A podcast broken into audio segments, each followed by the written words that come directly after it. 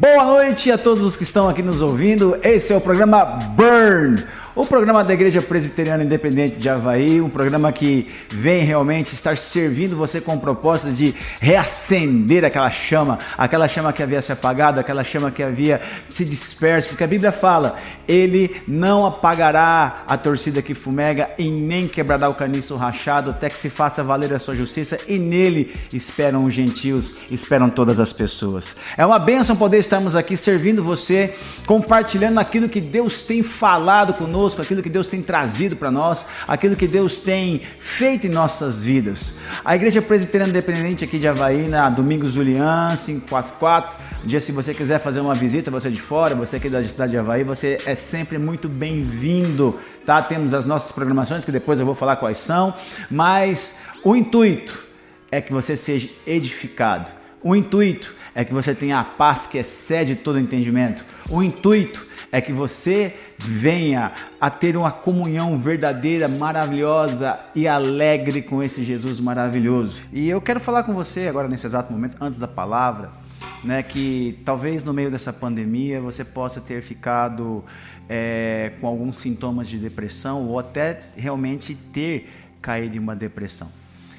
Eu quero dizer que depressão não é frescura. Depressão não é. Depressão não é tipo acusação, ah, você está em pecado, você está colhendo coisas que você plantou.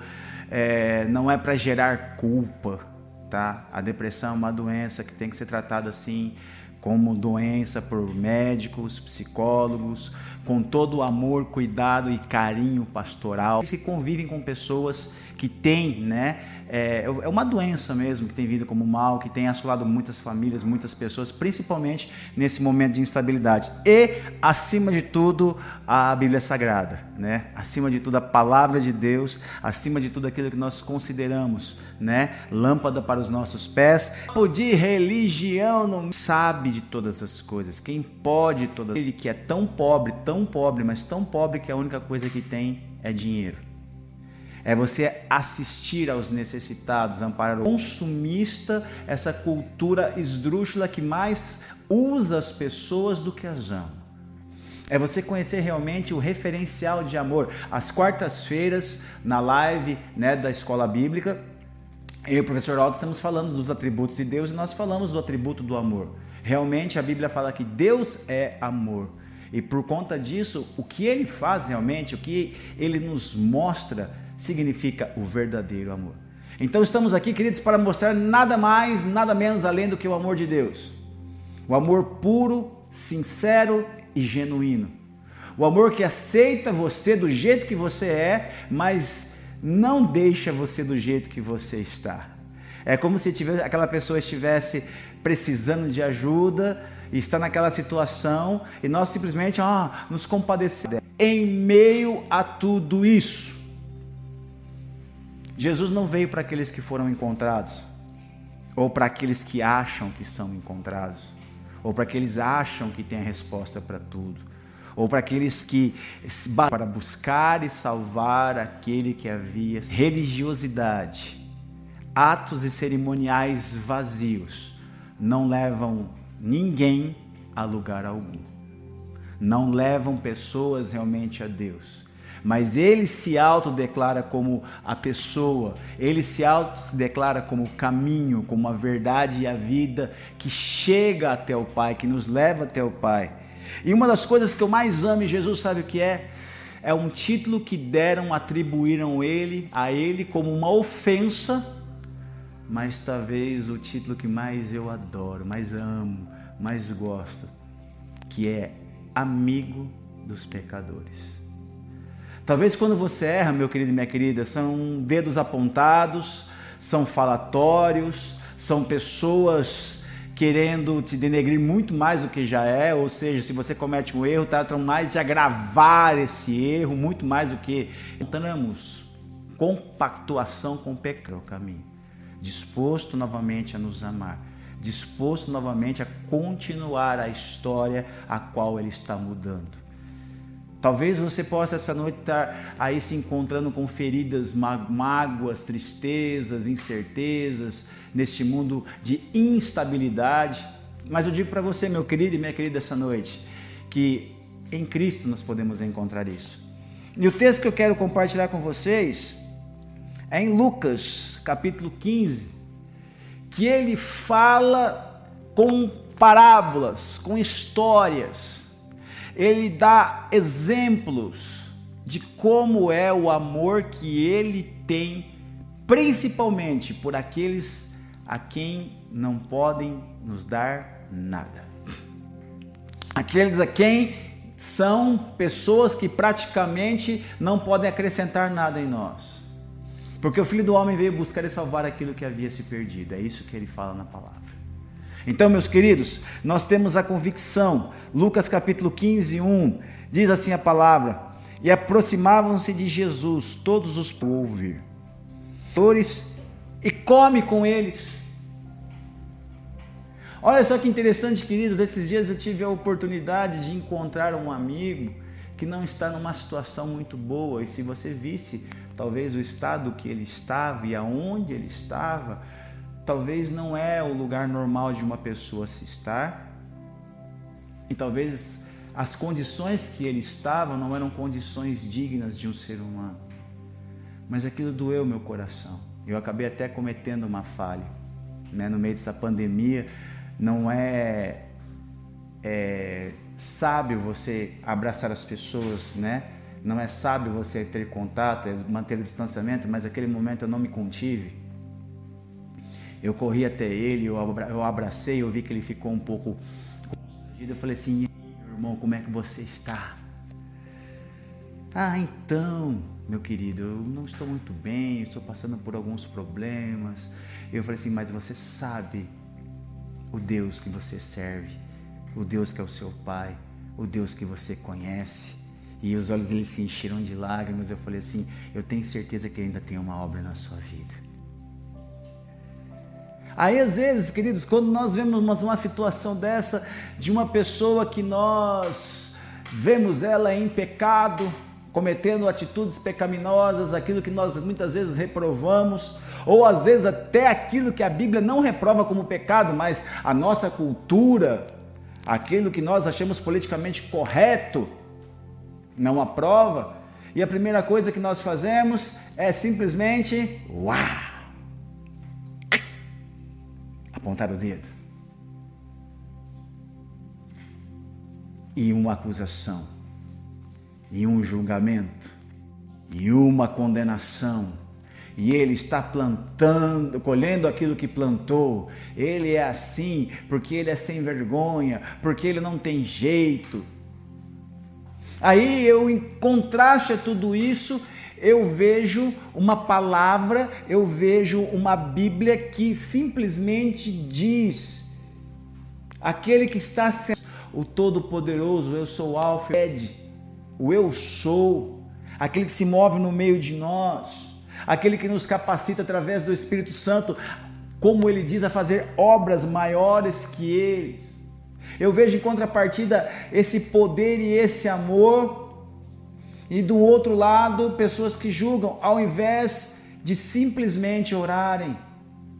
É claro que nós devemos julgar o pecado, condenar o pecado, é claro que nós devemos reprovar atitudes, mas sempre entender que Deus pode mudar toda e qualquer situação.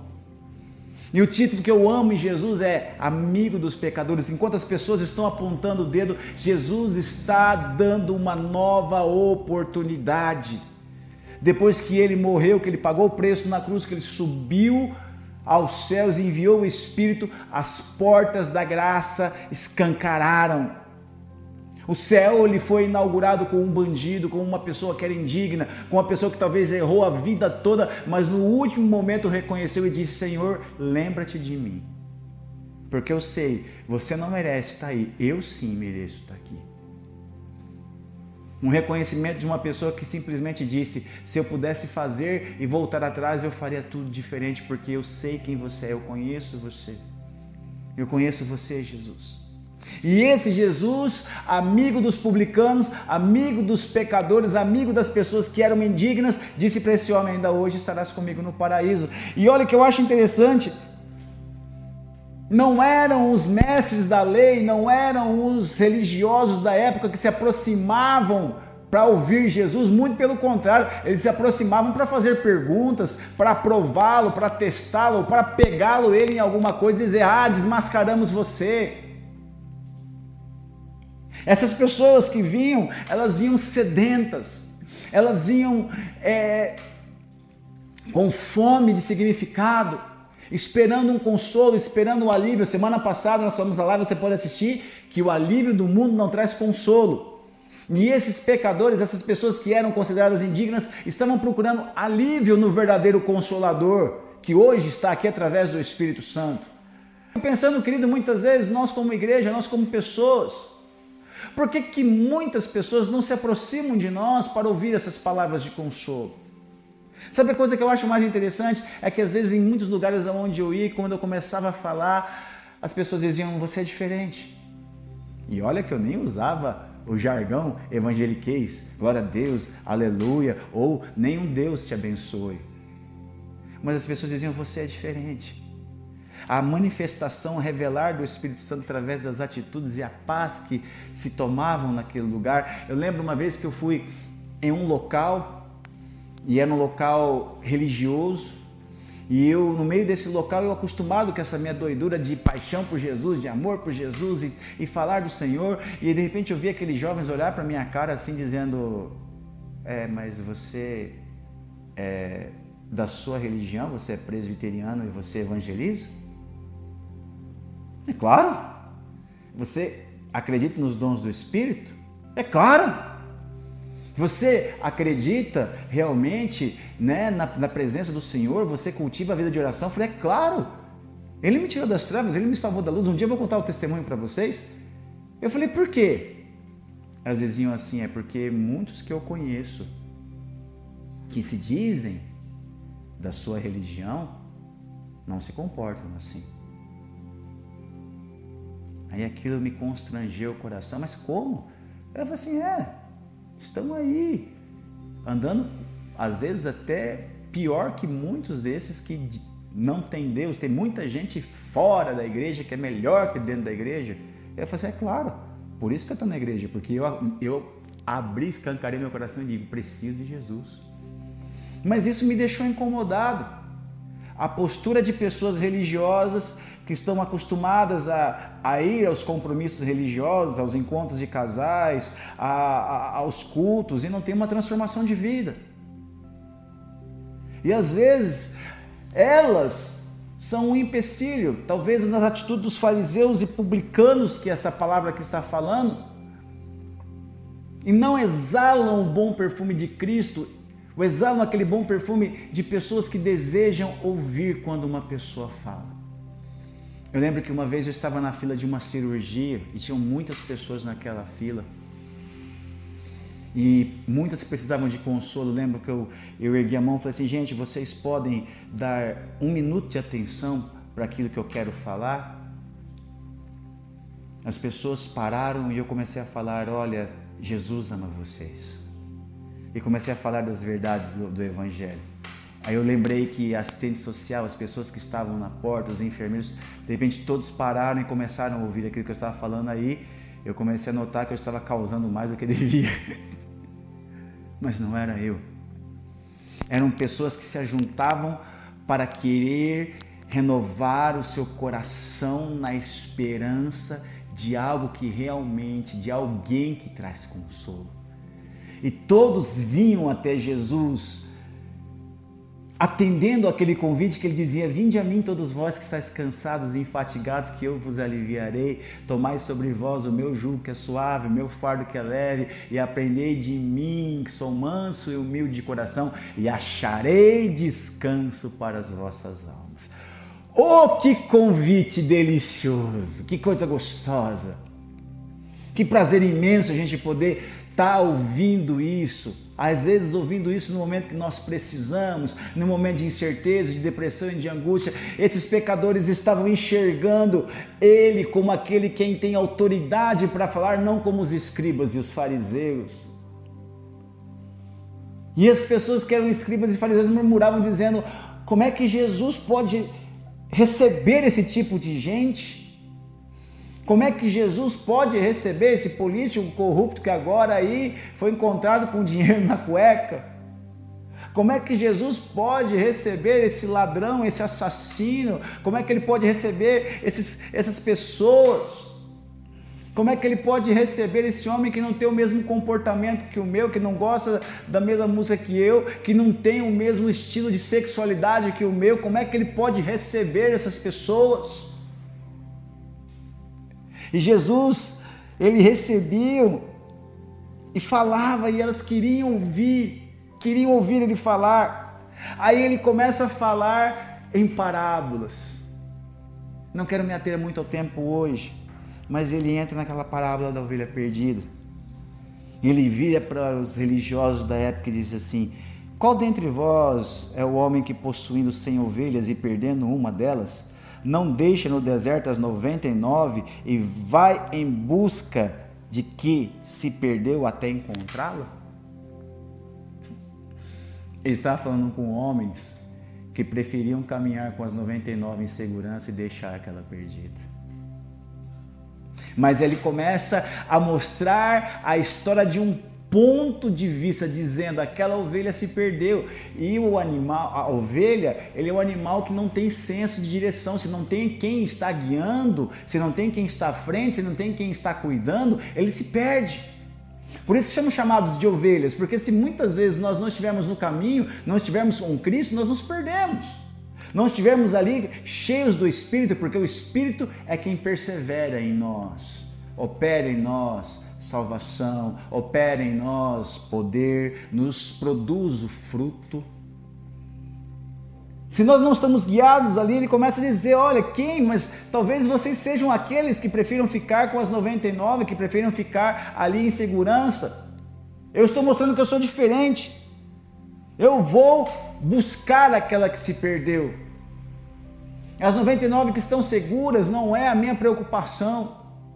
A preocupação é aquela que está perdida. E quando a encontra, não cata pela orelha e vai arrastando ela até o local novamente que estava, dando tapas, dizendo assim: Olha, isso aqui é para você poder aprender a não se separar mais do bando. Não, estava perdida. Aí ele diz que ela encontra, coloca nos ombros com alegria, júbilo, é uma alegria contagiante, indo para casa, reúne amigos, vizinhos, faz uma festa, digam, alegrem-se comigo porque eu achei a ovelha que estava perdida. Ele começa a mostrar que ele era diferente. Ele começa a mostrar que a proposta dele era diferente da maioria das supostas religiões ou dos religiosos da época. Era consertar a vida de pessoas como eu, que não tinha jeito aos olhos humanos. Era endireitar os caminhos de pessoas a quem ninguém acreditava era operar milagres aonde o impossível era improvável. Ele digo, digo a vocês que haverá maior júbilo, maior festa no céu por um pecador que se arrepende do que por 99 justos que acham que não precisam de arrependimento. Uma pessoa um dia falou assim para mim: "Olha, pastor, eu não me arrependo de nada na minha vida porque tudo aquilo que eu fiz me levou a ser quem eu sou hoje". Eu falei assim: "Uma coisa você está certo Graças a Deus estamos aqui hoje melhor do que nós merecíamos. Mas se talvez eu pudesse falar eu te amo para algumas pessoas muito mais do que eu falei ou não falei, eu falaria. Nisso eu errei. Pudesse um amigo chamado Jesus, que tem muito mais prazer em resgatar aquele que está perdido, aquele que está afastado, do que cuidar de caras, bocas, ritos e religiosidades. Jesus não está preocupado com a cerimônia. Jesus está preocupado com os corações daqueles que estão na cerimônia. Jesus não está preocupado com os rituais. Jesus está preocupado se há arrependimento nos corações e mudança de vida.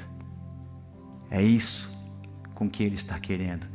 É para isso que ele veio. É para isso que ele está aqui. E eu quero trazer uma esperança no seu coração. O burn é o queimar. O burn é o voltar a trazer novamente essa chama.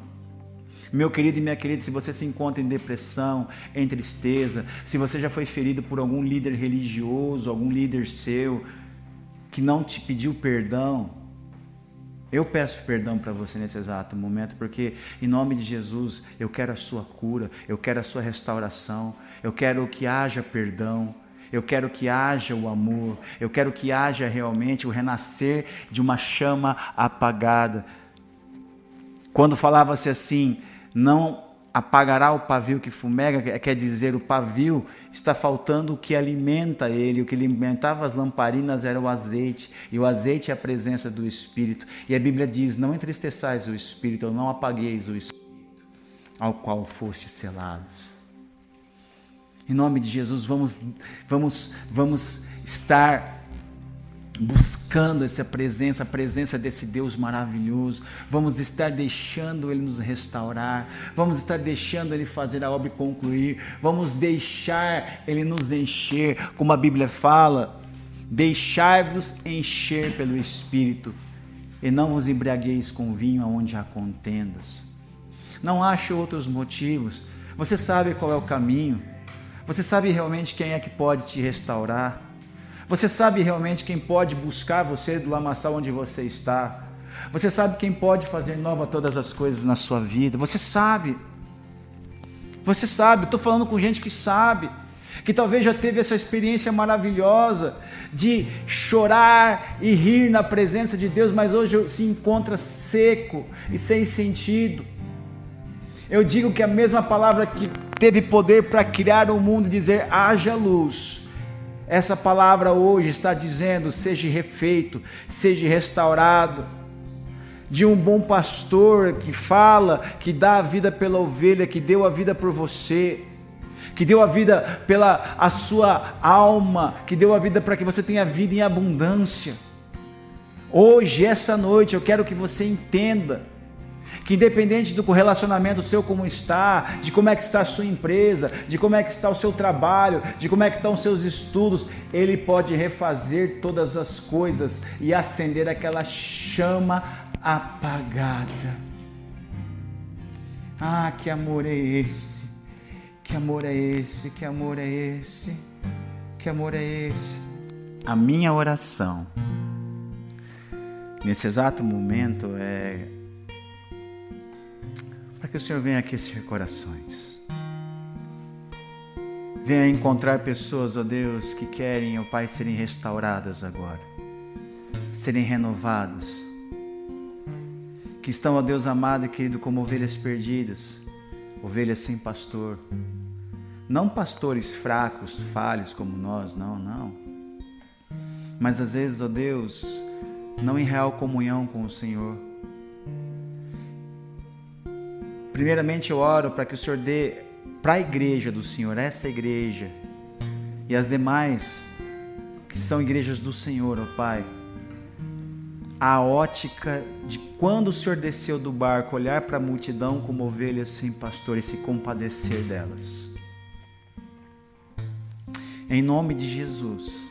E as pessoas, ó Deus, que estão feridas e machucadas, que elas saibam que podem ser acolhidas, que podem ser amadas, que podem ser, Deus amado e querida, restauradas pelo poder que há no Senhor e andar com o corpo sim, porque o corpo todo bem ajustado cresce com o auxílio de todas as juntas em amor, aonde o Senhor é o cabeça. Essa é a ordem, essa é a direção.